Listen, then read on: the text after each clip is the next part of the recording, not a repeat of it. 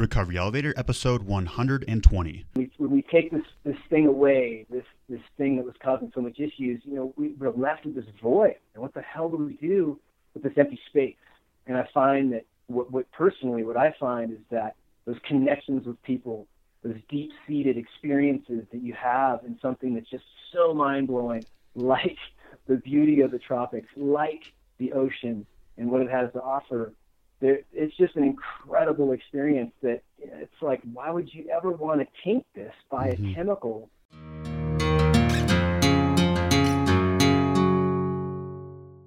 Welcome to the Recovery Elevator podcast. My name is Paul. Thank you so much for joining us. According to the Recovery Elevator sobriety tracker on my phone, I have been sober for twenty-three thousand six hundred twenty-one hours. On today's podcast, we've got Jason. He's forty-six years old. He's been sober since February fifteenth, two thousand thirteen, and he says he didn't even realize he had a drinking problem.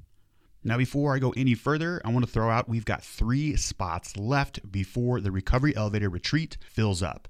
This is going to take place in Bozeman, Montana, August twenty-fourth to the twenty-seventh. Go to recoveryelevator.com forward slash retreats, that's plural, and get more information there. Okay, let's get started. Tyler Durden gets sober. Actually, his name's Brad Pitt. I also hear he divorced Angelina Jolie. What happened to Jennifer Aniston? Yikes, I just did a quick Google search, and it appears they got divorced on October second, two thousand five. Man, you might think I live in a barn up in Montana. Well, half that's true. Now, I don't dedicate too much brain space to celebrities and all the happenings of what's going on in Hollywood, but I wanted to cover Brad Pitt and his sobriety. So many media outlets cover the drunken mishaps, the wrecked rooms in Vegas, and no one really recovers the recovery. The media rarely covers people when they quit drinking and improve their life. And since I would be an arm of the media, you know what? I'm going to go ahead and cover Brad Pitt. Simply because everybody loves Brad Pitt, even Tibet. They kept him for seven years after all. The charming, talented, and handsome acting icon of our times has revealed his lifelong struggles with alcohol and talks intimately about his recent sadness and hope in an interview with G Q.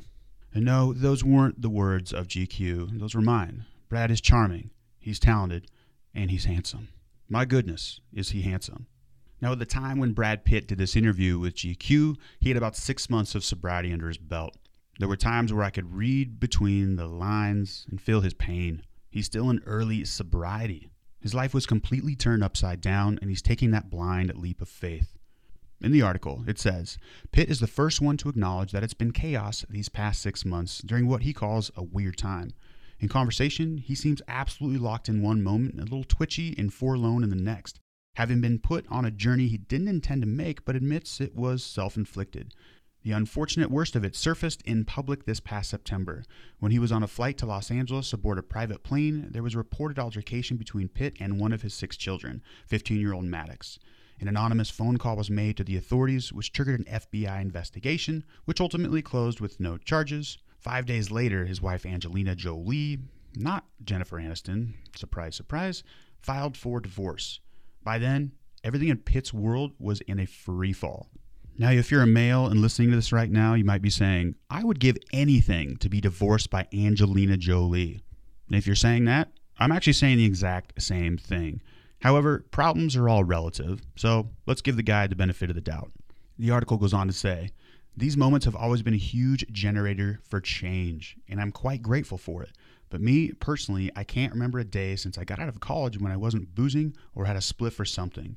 And you realize that it's a lot of, um, cigarettes, you know, pacifiers.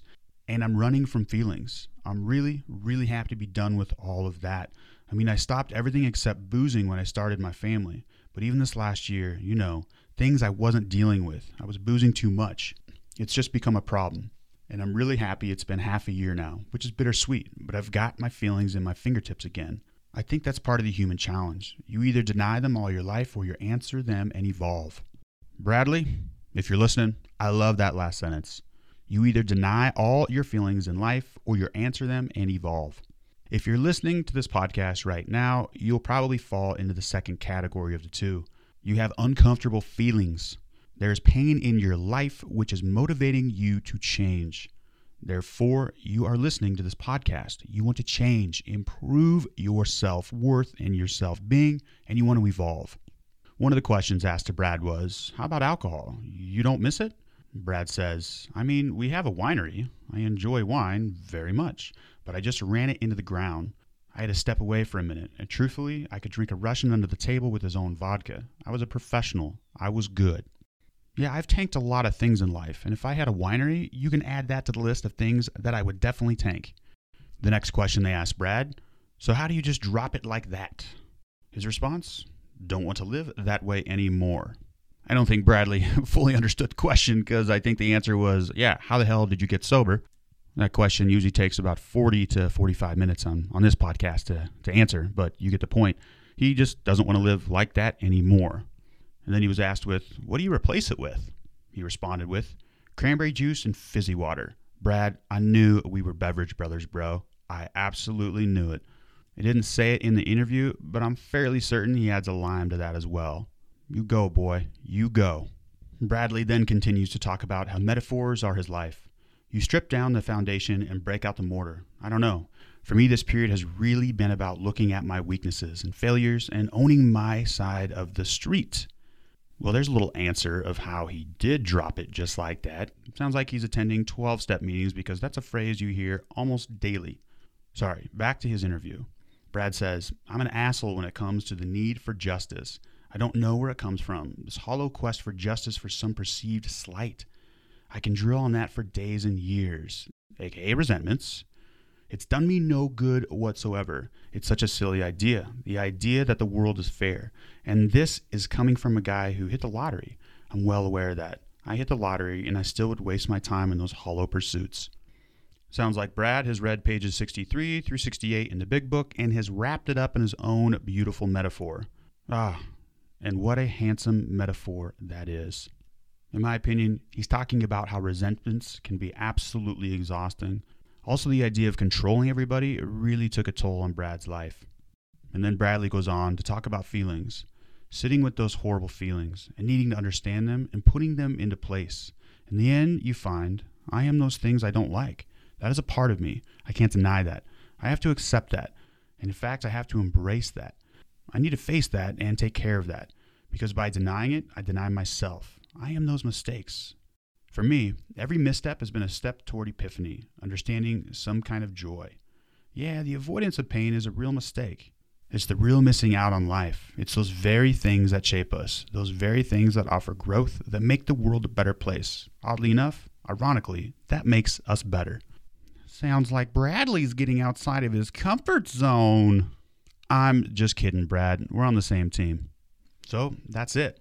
Team Recovery, we gained an awesome one right there. Brad, you're even more of a badass now in my book, and I'm not sure how that's possible after the movie Troy. Have you seen that movie, guys? He's freaking awesome in that. Okay, and before we hear from Jason, let's hear from Cafe R E. Before I got sober, I felt alone. It felt like I was the only one in the whole world who found it extremely difficult to stop drinking once I had started. With Cafe R E, I now know I'm not alone. In fact, there are so many people all around this world just like me. In Cafe R E, for twelve dollars a month, I get access to a private, unsearchable Facebook group where I can connect with other like-minded individuals, meet with them face-to-face in several weekly live webinars and meetings. I can get paired with an accountability partner who has a similar sobriety date as mine. I can attend in-person meetups and attend exclusive sober trips to places like Costa Rica. If there's one thing I've learned in sobriety, it's that I can't do this alone. Go to recovery elevator dot com and use the promo code ELEVATOR for your first month free.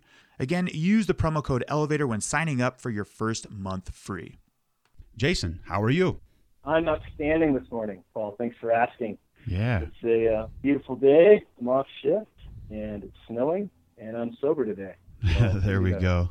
So it constitutes a great day right there. And before we get any further, let's just dive right into this. How long have you been sober? Well, Paul, by my recovery app, I have been sober for four years, two months, and six days today. Nice. If my date calculations are correct, that puts us at two fifteen, twenty thirteen. I'm just kidding. You told me that before we interviewed. There's no way I could do that. Yeah. But that's your sobriety date, correct? Yes, sir. Nice. And you may have noticed that in episode one nineteen, I interviewed a woman named Carrie, who happens to be Jason's lovely wife. And Jason's got eight more days of sobriety than his wife. And we'll talk about how, you know, the timing was so similar later on in this interview. But before we get any further, Jason, give listeners a little background about yourself, maybe where you're from, what you do for a living, how old are you, and uh, what do you like to do for fun? Well, uh, for the past twenty-six years, uh, I've lived in Big Sky, Montana, resort, ski, resort, golf resort community just south of you. I was transplanted, transplanted essentially from the San Francisco Bay Area. Uh, I am a full-time firefighter paramedic locally. I also teach scuba diving. And uh, my wife and I do trips uh, yearly or, or uh, biannually to the British Virgin Islands, forty-six, and do plethora of outdoor activities like most Montanans. Uh, last year, I got pretty obsessed, as I seem to try to direct my obsession towards uh, wake surfing. So that's coming up. I'm really excited about this summer. Uh, got a buddy with a boat, bought a new surfboard, so I'm amped. Nice. Now I want to get right into this story. Tell me about how you met your beautiful wife, Carrie. Well, they say you never meet your wife in a bar, and that's not totally true. Uh, we actually met at a local bar, kind of goofy. Uh, at the time, my I was a volunteer firefighter, and I had just gone through E M T training. We weren't all E M Ts then. We were just first responders. So I was pretty fresh off the books and the test and, and just ready to help anybody I could. And ironically, I was going to go meet a buddy at a bar as they were closing the bar down, the old days, uh, still drinking then. Went in to, to get one, and I just noticed this event happening right in front of my eyes. Uh, this big kind of burly redheaded guy has gotten a bit of a a temper, and he just pushed off this blonde mass. And I'm like, what is going on here? Damsel in distress. I must have gotten the calling here. And uh, I just see this body fly across the room, and I look at my buddy, I'm like, dude, what are you doing? It's like, no, no, no, man, she started it. I'm like, come on, really? And so I look over, and I just see this beautiful woman laying on the on the ground, and she's holding her face, and she's bleeding, and she looks up at me, as I've come to coin the phrase, with her pirate eye. And she's got kind of one eye squinted shut. And she looks at me like, hi. I said, well, ma'am, I'm an E M T. It appears you're bleeding. Can I help you with that? You're a smooth guy, Jason. So, uh, yeah, well, yeah. On the outside, maybe. That is fantastic. Um, and, and so after that, you know, you just met her, met her in a bar. I, a couple podcasts ago, I talked about how I got punched in the face by a girl at a bar, and I've never really had that mm. type of success while drinking at bars. But, uh, yeah, so you guys obviously hit it off, and you've been married for, what, nine years now? Uh, yeah, so two thousand eight, June. So coming up here, we're working on nine years. At the time, she was with somebody, I was with somebody. She joined the fire department, and uh, I, I'm so daft to these things. Maybe it's part of uh, inherent humility, possibly, but she would follow me around as we moved lockers. I would move lockers as things got remodeled in the station, going from volunteer to full-time when I got hired, and I always noticed that she was always next to me. I'm like, oh, this is kind of odd. Huh, that's interesting. And then later on, she's like, yeah, stupid, it's because I liked you. I was like, oh, my God, I mean, you were with somebody, I was with somebody. I've always respected that. And so, yeah, we ended up breaking up with our significance just shortly before we got together, and it's been kismet ever since. So, yeah, very blessed. Nice. And let's back it up a little bit in regards to your story. When did you first realize that perhaps you had a drinking problem? Well, you know, that's, I thought about that a lot. And it, it, the my last full throttle evening comes to mind. And, you know, in my experience of life and growing up and then moving to Big Sky, I didn't really know I had a drinking problem. I, I was surrounded by people that drank more than me, and I drank a lot. My whole family, they drank heavily. It was just this coming to adulthood as a drinker, and so I thought I had achieved something as a as a pretty heavy drinker, and I was good at it. But uh, we had had a, a, a pretty crazy night. Got some really good friends here. I really only see like once or twice a year because we've moved on, got married, and got into our lives, so it's just fun to just have a kind of reunion evening. Uh, it was after the holidays, and so around here it's really busy during Thanksgiving, Christmas, all that, so New Year's, and we get through all that, and it just kind of settles the area down and kind of gets into our small town that we appreciate. And so we uh, we had a night out. It was one of those, started with beers at the house, and then cocktails, and went out to the bar, and then had shots, and on and on and on. Went back to their house, and there may have been some other things thrown in there, and, you know, drove home, of course. We live in a very small community where, uh, whatever, it didn't really matter to me. I, I was a great drunk driver, so it really dawned on me that I shouldn't drive. Got home, drank more. My wife went to sleep, or probably passed out herself. And, man, I woke up with the worst feeling of hot ice pick through the back of my eyeballs. I've never felt, in all my hangovers, and I've had many, I've never felt a feeling like that. Just night sweat. I felt like I had to puke. I couldn't puke. I felt like I had to go to the bathroom. I couldn't. And I just, I laid there. I think it's the first time that I really realized that, that this this needs to stop. I cannot feel like this again. And I, I vividly remember just fetal position, huddled up on the floor, just praying to the porcelain god, like, please take this away. Please don't ever let this happen again. I, I felt like I was actually having a stroke. You know, it's just uh, the worst feeling ever. And I, I, I thought that next morning to to give our friend, Uh, who we've known for a while. Uh, he's actually a, a father of a good friend of ours, and he's been in the program for, for a long time in A A, and uh, gave him a call. I didn't quit drinking then. And, of mm-hmm. course, after calling him, he invited us to a meeting, and I was like, wait, well, I'm not I think I'm ready for that yet. uh, but, yeah, we ended up, uh, it was in February, so my last drinking evening to date has been Valentine's Day. Uh, we went out and had a, a wonderful evening. It was it was a kind of a bittersweet night. Didn't drink much, but I knew inside, I, I was undeniable that, that this has to stop. Mm-hmm. This was going to be my last evening drinking, and it, it's been a whole different life change since then. And describe your drinking habits a little bit before leading up to that moment. Were you, uh, you know, and then did you have rules in place to kind of curtail your drinking? Mm-hmm. You know, I think my own rules. We live in such an area of uh, affluence and abundance, and it's just a party paradise out here. And so I never really thought I had a problem. You know, it's, uh, looking back through my history, I would say of my forty-six years now, thirty-five of those were spent drinking regularly, sure. At least once a week. Started drinking very young. It was, it was almost encouraged. I used to deliver beers to my stepfather at the time, and, you know, he was like, hey, try some, you know, and, oh, yeah, I love this stuff. And before I started this journey, the last ten years of my drinking career were absolutely alcoholically. I, I was aware of that. I used to coin the phrase that my dad used to say, you know, everyone's an alcoholic. It's just some people get addicted. You know, these goofy things that I used to say that I, I didn't even know what the hell I was saying. But typically, I those last few years, especially being a full-time firefighter, we work a, a forty-eight ninety-six. So I'm on solid for forty-eight hours, and that can be incredibly busy or incredibly not busy, but we typically have four days off, depending on extra shifts, needs, whatever, training. And so I would get off work, and I would immediately think about, all right, what, when can I start drinking today? And uh, have, a, have a reason to go with friends, whatever, and typically just turn it up super hard, mm-hmm. and then most of the time, we just spend those last three days just trying to sober up. I would work, and as best as I could, and then I would do it again. Uh, we, we used to host huge parties, dress-up parties, holiday parties, any reason to get people together. We seem to be pretty social people at times, uh, as long as I'm in control. You know, it's in my house. I can drink as much as I want, and I can control the whole thing, which I'm learning is not the greatest thing in the world. And then our sailing trips. You know, we, we would just go on these two-week binge. I'm, I'm more of a binge drinker than a blackout drinker. Uh, it's amazing the bottomless pit that I've created.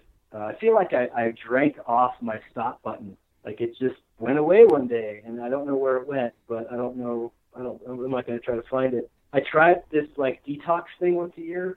I try to stay within relative health, and so every year I, I pick a time, uh, like maybe a thirty-day stint. I think the longest I went was thirty-six days. But each time, you know, shortly after that, I would just catch up in a short amount of time. So I don't know, for better or for worse, it was good to be feeling healthy for a while. But I, I knew there was a stop date, and I knew there was a point to where I'd, I'd be drinking again. So it wasn't like I thought, oh, maybe I'll try this not drinking thing.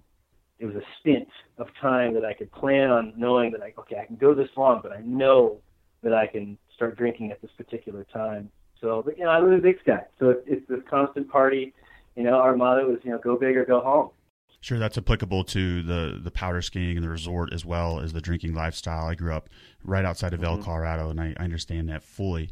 Now, talk to me about how you did it. It sounds like you reached out for help. You made a phone call and you went to a meeting. And, and talk about, you know, the experience that you and your wife had at, when, at the same A A meeting you guys went to. Well, like I said, we, I, I had that, what I call coming to Jesus. I'm, I'm not a very religious person, but it's a, a phrase that I like to say. Uh, I had a, uh, call it a, a moment of clarity or a lucid interval. I had, prior to that event, our friend is a is a big sailor. He used to train with the America's Cup team, and there's actually a sport that's involving ice and sails. They're ice boats, and Canyon Ferry, uh, just north of us, is one of the best ice boat sailing lakes in the world, actually. And so I had the opportunity to go sailing with this guy, and I knew he didn't drink. Uh, he'd party with us. He's a parent of one of our very good friends, and they were there in the middle of it. And I'm like, dude, this guy doesn't drink. You know, and so I had to kind of pry it out of him a little bit. I'm like, dude, well, how do you not drink? You guys are so attractive people. You're just, you're well-dressed. You're, you're just wonderful people. And I, I didn't really have many male role models in my life. And so you, you had to ask this guy, this. You're, you're like, wait a second, you're, you're dodging icebergs while sailing sober. How are you doing this? Yeah, it's amazing. Like, and he just kind of, and the drive from Big Sky to Canyon Ferry is roughly three hours. Mm-hmm. So I was able to get out of him. He's, he's in the program. He's in A A. He's been sober now for forty-two years. Wow. And he was my go-to. I called him immediately, and we talked. And like I said, he wanted to take me to my first meeting, and I was like, no, not really. And then after that Valentine's Day, I finally went, you know what, I, I, I said to my wife, um, and honestly, you know, to, to throw it out there, being such a control freak, uh, she... her drinking was to a point to where I couldn't deal with anymore. It's crazy, the, the world I used to live in and the mindset. But I felt to myself, you know, I said, if I expect her, or if I'm somehow requiring, like I have the power to do that, someone else to change, then I need to change myself. And it dawned on me, like, well, I, I, her drinking habits are out of control, but I'm good. Mine are in control. But let's just let's just go to a meeting and see what it's all about. And we went to our first meeting in Bozeman at the hospital.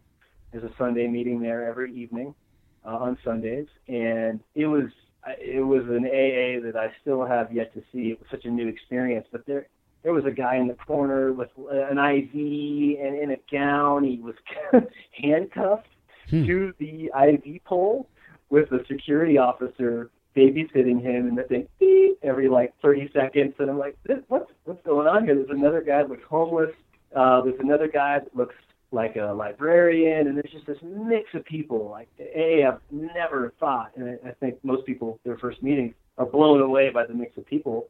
Uh, it's not just the drunk under the bridge, and it was a birthday meeting, so they were celebrating uh, everyone's uh, particular birthday that night, and we had a, another friend who was actually getting a ten-year coin, and we went around in a clockwise circle, starting with the chairperson, and it went all the way around the table, and it hit our friend who had ten years, and he had a wonderful share.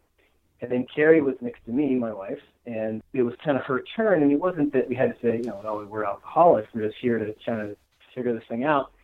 She just broke down, and I, I've, it still makes my skin crawl right now thinking about it. It's what we call our first miracle, and she had no idea that she could relate to these people.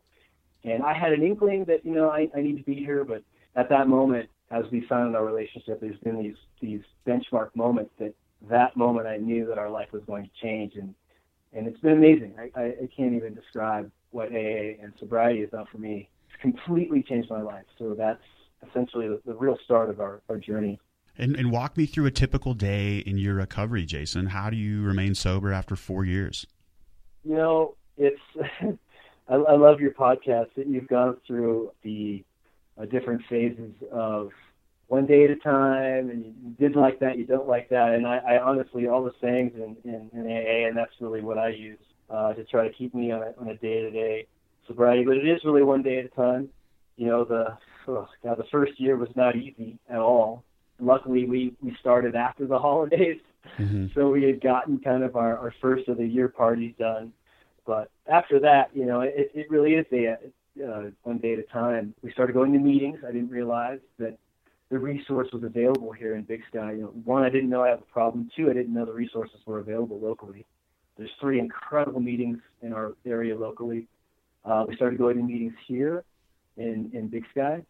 Gosh, the first thirty days, uh, I've, I've now learned that it takes sixty-six days to really change a deeply seated habit. And those first thirty, sixty, ninety days were, were the white knucklers. It, people kind of give me a hard time about it now, but I, I had the hardest time sitting in that room and admitting that I was an alcoholic, and I couldn't say that. So I would say stuff like, oh, I'm I'm Jay, and I think I might be an alcoholic. uh, and then everybody would be like looking at me like, are you, are you out of your mind? Like, really? You've told us this story, and you're still having a hard time struggling mm-hmm. with that? You know, people would talk about this whole idea of being a grateful alcoholic, and that was completely esoteric to me. I had no idea why you'd be grateful for having this affliction. You know, we call it a disease. That's not a good thing to have. I'm not grateful for having a disease. But we, we can talk about that more later. But the kind of that first year, you know, I, I just I, I just showed up and shut up, and I, and I just listened. You know, I paid attention. I I never really do, and it seems that in my life I can't do things a little bit. So started going to speaker meetings, and just really got knee deep in it. I, I was over it, man. I was I was over the life. I was ready for a change, and I just devoured the uh, steps. I got a sponsor, went to the big book, read, read the big book in like two days. I'm, I can be kind of a speed reader at times, and, and for better or for worse, I, I just got through the whole thing and got to my first year. And I, I don't know if I've felt so accomplished in all the things that I've, I've seemed to achieve in my life so far. That first year coin, man, I, I, I felt so accomplished, and I had so many things I was going to say when I accepted that coin. And honestly, when they gave it to me, I started to break down a little bit. I just kind of went, thank you, and that's all I could say. Yeah. And it, the weirdest thing, I, I lost it. I lost the coin like two weeks afterward. And that was kind of cool because, you know, we never really graduate. The, the coin is just a, a reminder that the things you've accomplished. And we love to say, you know, if, if you ever feel like taking a drink, then stick that coin in your mouth, and when it dissolves, you can have a drink. Mm-hmm. So I, I lost the coin. I'm like, oh my God, where'd this thing go? And it kind of got me to, to realize that the birthdays are, are a great benchmark and they're a great accomplishment, but it, it's still one day at a time, and we're, we're so able to just go out, and we get to this pink cloud level, and to maintain what you've maintained, it takes that regular uh, being involved in the fellowship, going to meetings, reading the book, or anything, anything that gives you a positive affirmation. Um, I've started to do these emails I send out that are like a compilation of different A A-related and Hazelden things that I've kind of created a, an email list of people I send out, and uh, for your listeners, I could, I could certainly send those out to them too. We can get contacts later, but that helps me more than it helps anybody, being forced to send this out every morning and reading those every day and having accountability, having having a a, a job per se. Yeah, there's, there's, let's touch up on that right now, actually. I've, I think I've been on your list for about a week now, and it's great stuff that comes in daily. And like you said, with the habit starting to build, I'm almost opening my inbox, waiting to see your email. Yeah. And if somebody would like to get on that list, how can they do that? Do they just send you an email, or how do they do that? Yeah. Certainly can send me an email, and you can send it to my business email, actually. That might be even better, at uh, jgraf, G R A F, at sailing scuba adventures dot com. So is that the J G R A S? So the letter J, yeah. Not J A Y, like J? A, like uh, just the letter J. Gras, like uh, Mardi Gras. Mm-hmm. Perfect. And you mentioned earlier that you heard somebody say in a meeting, I'm a grateful alcoholic. And I remember the first time I heard that, I wanted to put my hands up and say, hold on a second, I'm going to walk over there and bitch slap this gentleman and come back and have a seat, and we'll proceed the meeting like that statement wasn't said. But I know now, after, you know, being a couple years sober, I don't know if I can quite say that yet, but I definitely understand what it's, what it comes from. And, you know, I've been given an opportunity to drastically improve my life by getting sober. And I understand that that's why, you know, people are grateful for that. And, you know, I'm, I, I am grateful of, of my past experiences and the ability to be sober. And I guess alcoholism gave me that gift. So I guess I am a grateful alcoholic. But but what's your take on that? I think along those lines. It, it took me a long time, and, and there's no doubt I resented those people that would say, I'm so-and-so, and I'm a grateful alcoholic. And it's like, you know what, F you. I don't even know what you're saying right now. Why would you ever say, yeah. I'm not, it's like cancer. That's a disease. I would be grateful for having cancer. But, you know, to not even really touch on that, but there are people that have said, you know, this is the best thing that's ever happened to me because I've be, been able to realize what true humility means, what gratitude means, just to appreciate life. To me, today, I can say that I am a grateful alcoholic, and I don't wear it as a cape and go around trying to cure everyone, though I'd love to. Uh, you know, it's a program of attraction. So we just have to live the life of those that we would like to emulate. But the things I've been able to witness in life and finding the program in A A and how my wife and I have, have come together in our relationship, it would never have been possible unless we have gone through all the things that we have and been able to recover from that and then find, as my dear friend says, a journey through self-restoration. And that's exactly what it is. Uh, it's I feel like it's really what I've been meant to do. And everything up to this point uh, has led me into the realization that life is so short. And just like how we can drink any day, we can we can die any day. The, we, we are so blessed in this world to live where we live in the country that we live in. And we can't take any of that for, for granted. And going to meetings and talking with people and getting all those feelings out and realizing that, you know, without this affliction, without this disease, I would have never found this, this restorative process of self. And for that, I am I am grateful. It's it's true. It's no, no joke. Absolutely. I agree one hundred percent with what you just said. And before we hit the rapid fire round, I want to touch up on your sober scuba sailing tours in the Caribbean. Mm. This sounds incredible. Tell us about that. Well, that's actually a new idea. We've been doing sailing trips. It was one of those first things as dating that my wife and I, then girlfriend, uh, had one of those aha moments like, wow, she's not only gorgeous, but she could be the one. And she even jokes like, I thought, but what do you mean? You didn't, we were sitting and having lunch, and she said something like, uh, you know, I've always wanted to do this, this sailing thing. I've never sailed. I'm like, oh, my God, I've always wanted to sail. And I, I didn't know how to sail then. I, I grew up deep sea fishing in the Bay Area with my dad, and I'm, I'm really good at boats, but I had never sailed, so that's always intrigued me.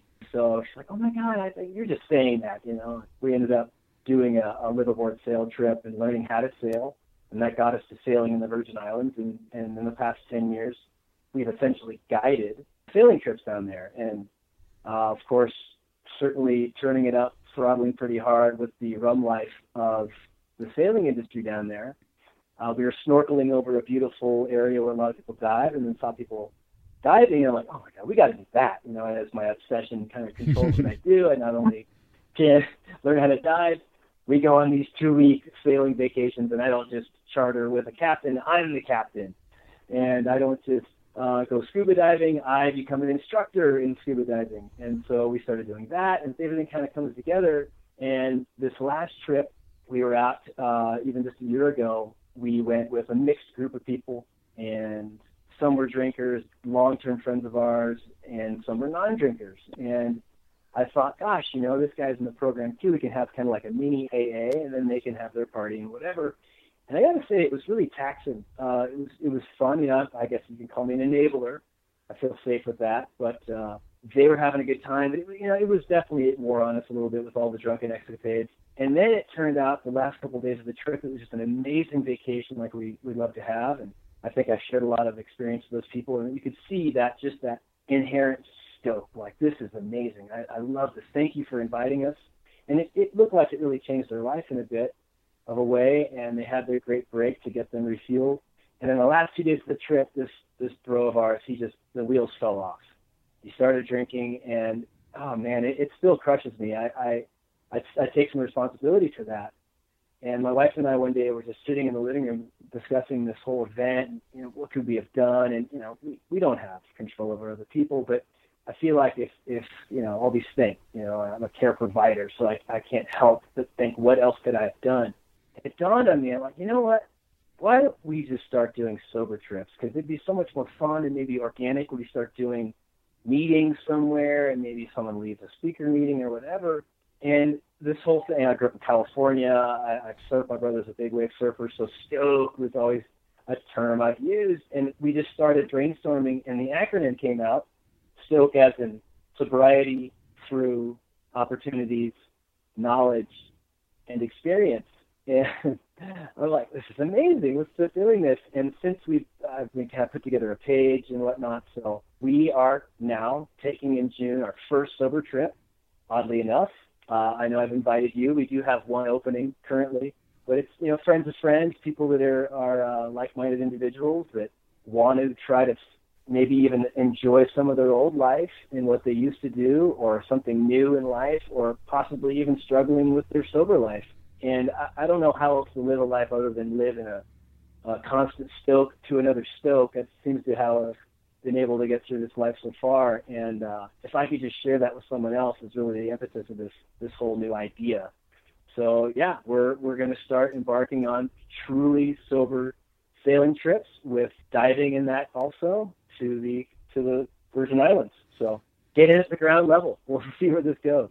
Yeah, and this, this episode's going to come out mid-June uh, to early June, so it might be too late this year, two thousand seventeen. But you and I are chatting about putting together a trip for a scuba a scuba sailing trip for two thousand eighteen, either in April, May, or June. And if you're interested, email me at paul at recovery elevator dot com or email you at j graw at scuba sailing adventures dot com. Did I get your email address correct there?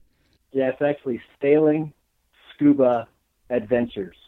Okay. Perfect. It's kind of a long, uh, but we could maybe put those in the notes or whatever. But yeah, it's uh, I've been working on my website a little bit to try to get that going, and uh, just really excited about it. I've talked to a lot of people in sobriety about this, and it seems that there's a lot of retreats, and just like yours in August, which I can't wait to get to. We're really excited about going to that this summer. But as you've mentioned and we've talked, you know, there's a lot of uh, like big cruise ships and just thousands of people. And I, I can't stand cruises. Mm-hmm. I, I live in Big Sky, or in Montana for that matter. You know, we, we live in almost a million square miles with just under nine hundred thousand people. So we like our space. So I like these small groups, these small trips, and uh, really excited about it. I, I've gotten a lot of really positive feedback from people that I trust, and it seems like a new idea. I mean, I don't really care. I know that ultimately it's all about keeping me sober. So, yeah, it's quite affordable. So, what is it, three thousand yeah, for two people, twenty five hundred for one person? That includes everything for a week, right?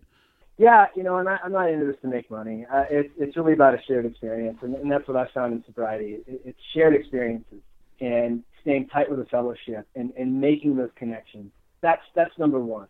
You know, when we when we take this, this thing away, this this thing that was causing so much issues, you know, we, we're left with this void. And what the hell do we do with this empty space? And I find that what, what personally what I find is that those connections with people, those deep-seated experiences that you have in something that's just so mind-blowing, like the beauty of the tropics, like the ocean and what it has to offer. There, it's just an incredible experience that it's like, why would you ever want to taint this by mm-hmm. a chemical that pulls you away from that sensitiveness? And it's okay. It's safe. You're, it's okay to, to, to break down. And, you know, I love Van Morrison always says, you know, it's, it's, it's, you're not supposed to break down. Well, that's, that's totally true, but it's okay to have these wonderful experiences and break down and feel emotion. Yeah, you know? Absolutely. So that's kind of what we're into now, so it might be a little touchy-feely, but... No, I just want to comment, it's more than an idea. You've got a web page, and what's that web page? What I've been doing is not to try to deter away from the other part of the business for people that are drinkers and want to just enjoy the occasion with us, which is fine, but to specifically be it, get some information about our STOKE page. Uh, if you just go to our website, there's a contact page, and then I can send you an invite, and just discuss on a more one-to-one basis, because I don't want to just disseminate information out there. I like to make connections with people. So if you're interested, then we can have a discussion and talk about it more. But the on our website at sailing scuba adventures dot com, there's a contact page, and then uh, I can send you information through that. Perfect. And that's all going to be in the show notes, his contact email address. You go to recovery elevator dot com, episode one twenty, find the show notes for the contact information. And Jason, we have reached the rapid fire round. If you could answer mm. these questions within thirty to sixty seconds, that would be great. Are you ready? Hit me. Number one, what was your worst memory from drinking? You know, this is another one I've thought about a lot, and I can never forget that moment when I was broken down to nothing and feeling like, you know, in a medical mind, I was actually having a true medical emergency when it turned out I was just having an emotional withdrawal emergency, just wrapping my arms around my porcelain god, uh, that last really bad drunk. And that's my currently my worst memory. I can never forget how horrible I felt. And and I, I like to keep that close because I, I don't ever want to go back to that life again. And Jason, we've all heard of the aha moment. When was your oh shit moment indicating that you couldn't control your drinking? Yeah, you know, these these multi-day hangovers I used to have. And it wasn't just, you know, I, I think as we age too, hangovers get worse and worse. But man, I would have these hangovers that I would be on the couch for two, three, four days. And I, I think at those, those moments, I was realizing that, you know, this isn't normal. Uh, even in an area that I live in, I, I can't blame that. It's this. This is definitely something that I may need to be paying attention to. So I, I think of the compilation of those those memories of those just three, four just horrible hangovers that I'm sure I could have been hospitalized. You know, but being an E M S provider, I have too much pride to actually go to the facility that I deliver people to. Mm-hmm. So I would just suffer on the couch myself. And I think those were those aha moments that come to mind. You know, just riddled with with the, the gut-wrenching feeling of withdrawal. Hmm. And what's your favorite resource in recovery, Jason?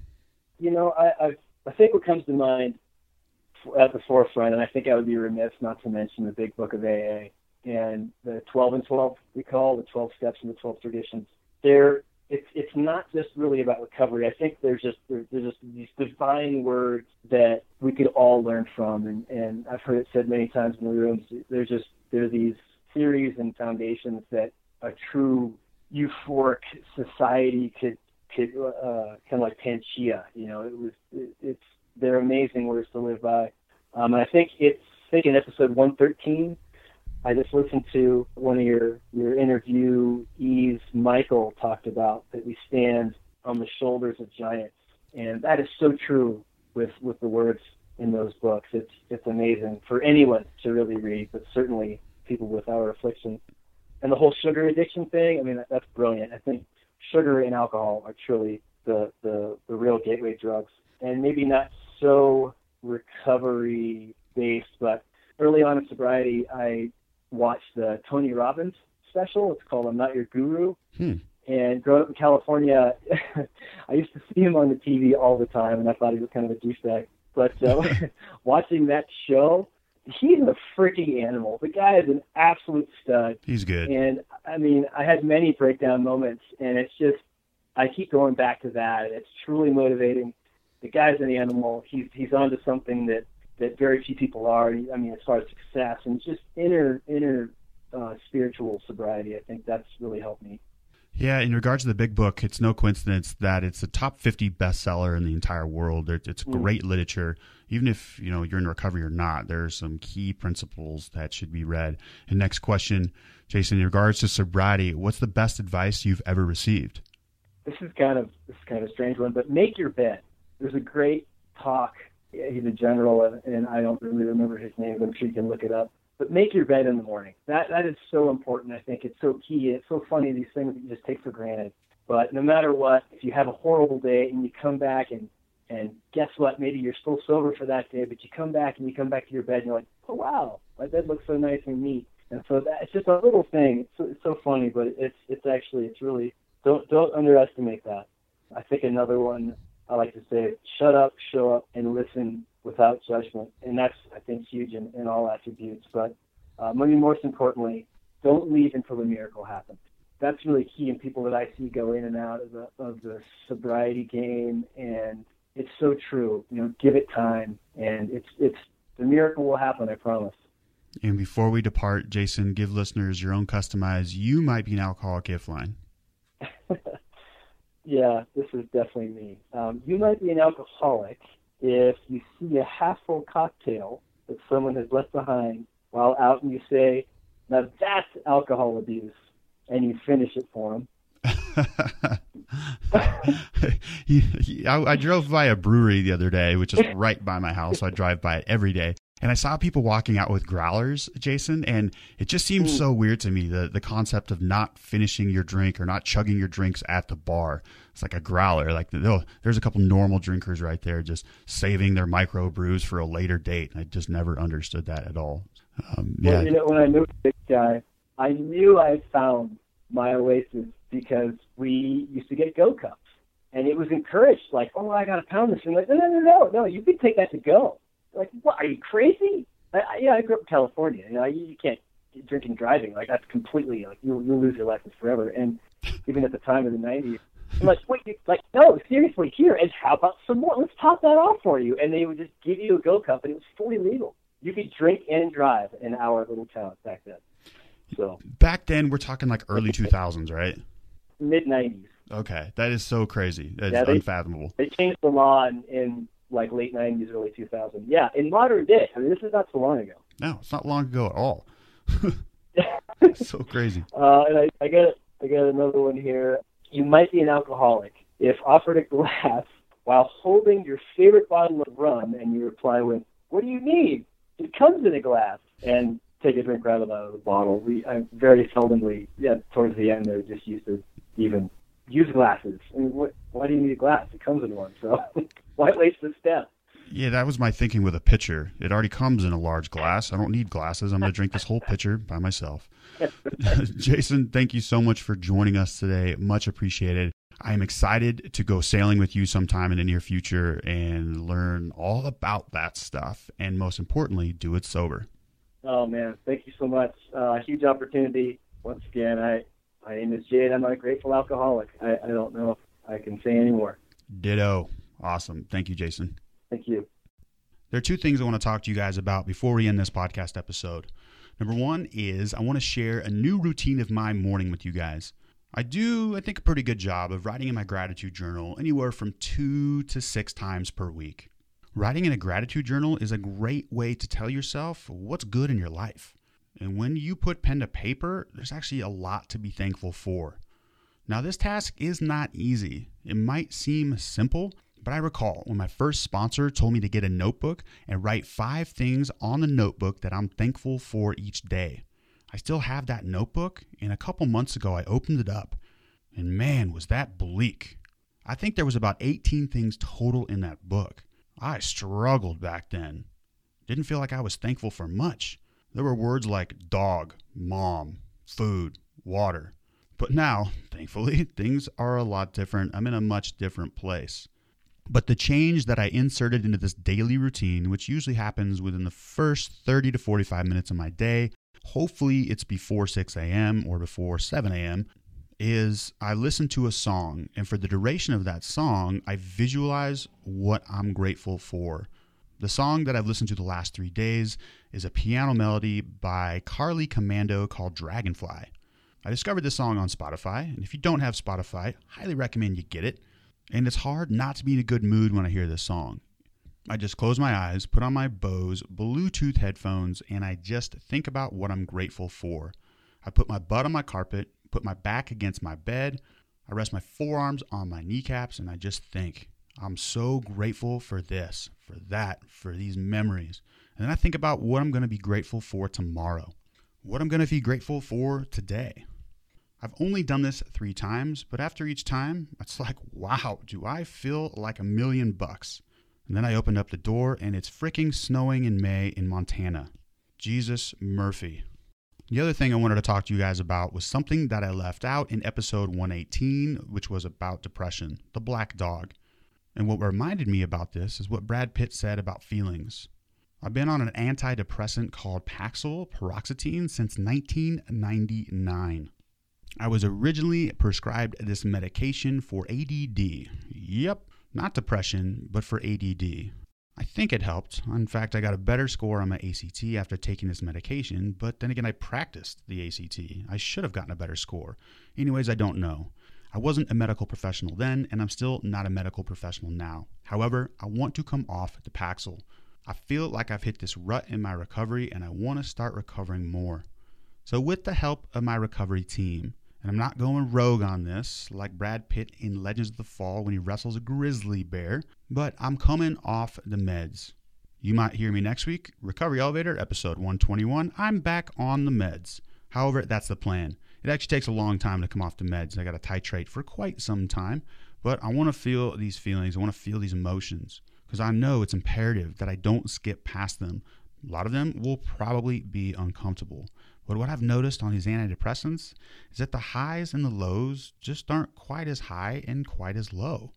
Sure, I don't want the low lows, but I do want the higher highs. So I thought I'd throw that in there, and I will continue to keep you all updated on my journey. So I hope you all enjoyed the segment about my boy Bradley. If he were to hear this episode, he would probably negate the fact that we were boys, but that's all right. Do your thing, Bradley. You're on Team Recovery now. It's going to get much better. Just stick with it. Because, Bradley, we took the elevator down. We got to take the stairs back up. We can do this.